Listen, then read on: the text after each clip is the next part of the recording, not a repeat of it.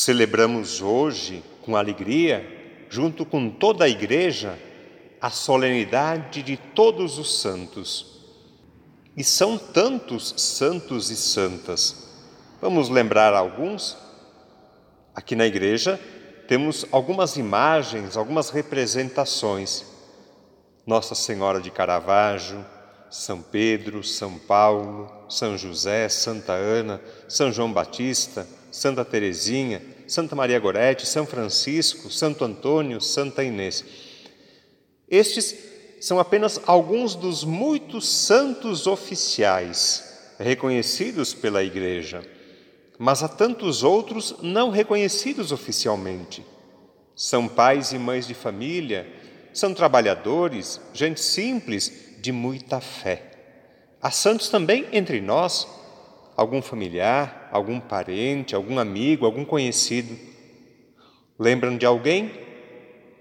Esta santidade oculta, não vista, não reconhecida, essa santidade não se manifesta em grandes obras, nem em sucessos extraordinários que chamamos de milagres. É uma santidade vivida diariamente no silêncio. É uma santidade feita de amor a Deus e aos irmãos. Sempre que a gente fala de santidade, tem alguns aspectos importantes que merecem a nossa atenção.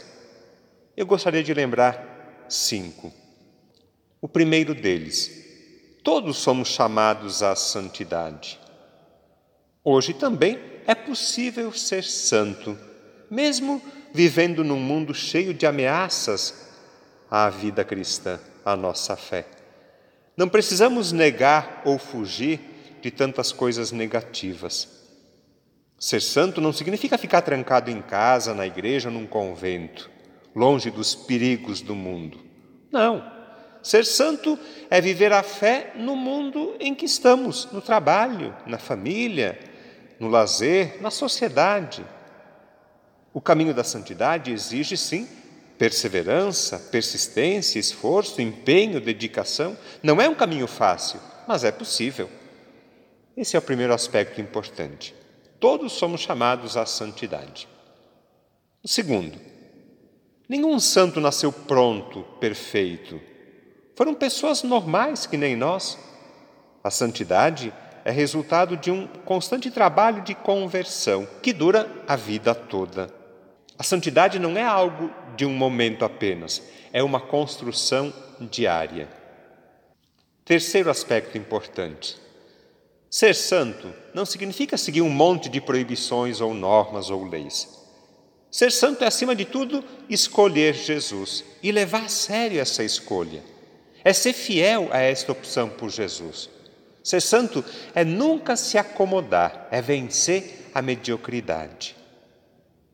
Quarto, se tem alguma coisa que caracteriza os santos, é o fato de serem verdadeiramente felizes os santos são bem-aventurados.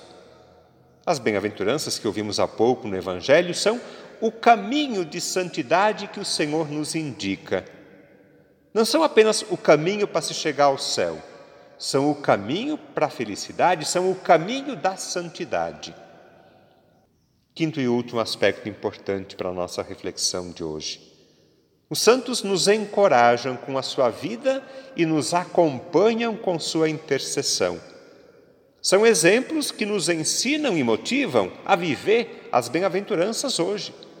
São também nossos intercessores junto a Deus. Celebrando neste domingo, então, a solenidade de todos os santos, nós nos damos conta que, que também nós podemos ser santos que a santidade é uma construção, que ser santo significa escolher Jesus, que as bem-aventuranças são o caminho da santidade e que os santos são nossos intercessores e modelos de vida cristã.